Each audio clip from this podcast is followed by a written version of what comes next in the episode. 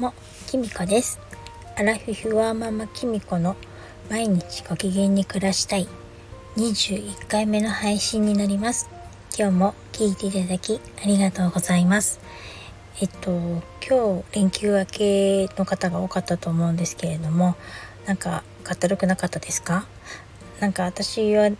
もう4連休明けだったんですけど、なんか午前中はねなかなか頭が回ってなかったなって感じがします。で午後になってああれもしなきゃいけなかったんだっていうことに思い出して慌てて仕事していました。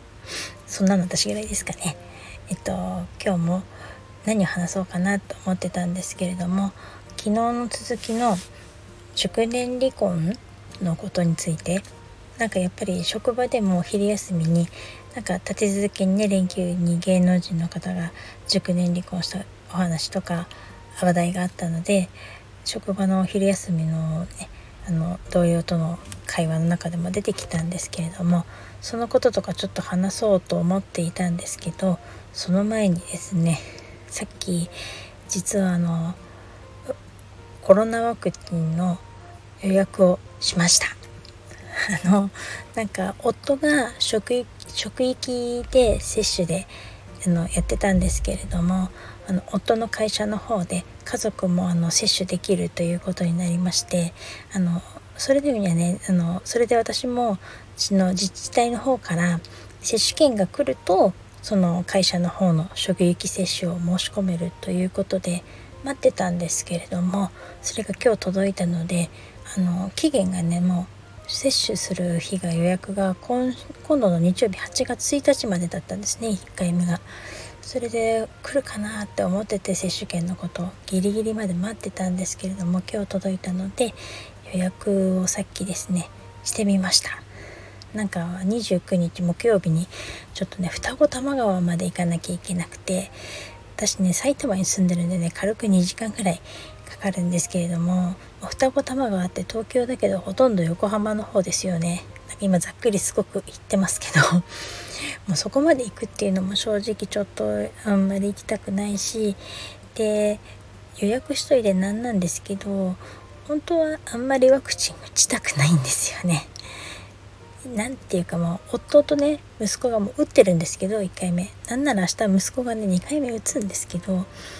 正直やっぱり怖いじゃないですか。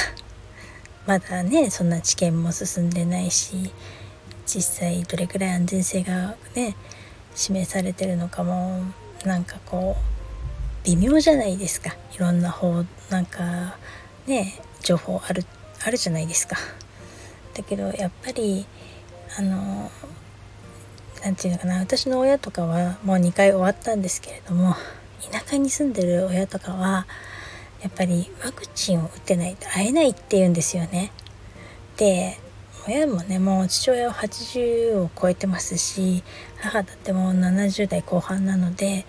まあ、元気ですけど何があるかわからないんですよね。そうするとやっぱり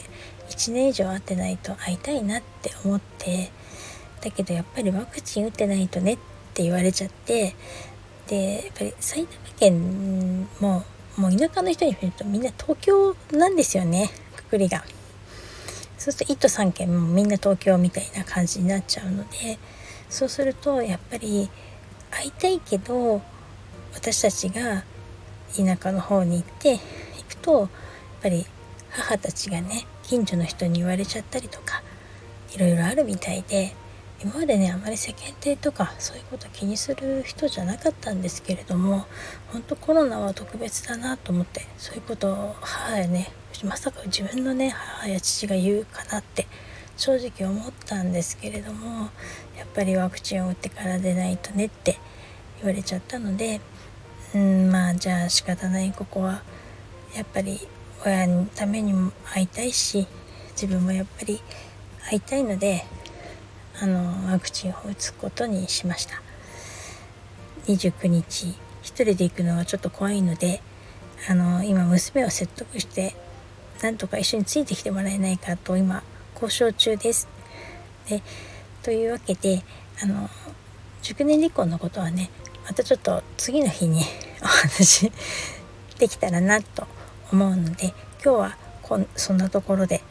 えっと皆さんはどうですか？ワクチンって打ちたいですか？打ちたくないですか？あの本当それをね打ちたかったら打てばいいし打ちたくなかったら打たなくてもいいっていうそういう私は世の中であってほしいなって本当にそう思います。打っても打たなくてもみんな一緒だよっていう風になっていたら私は本当にいいと思うので、うんと、そういう風潮になってほしいなって思います。それでは今日はこの辺で最後までお聴きいただきありがとうございましたよかったらまた明日聞いてくださいね。それではまたお会いしましょう。バイバーイ。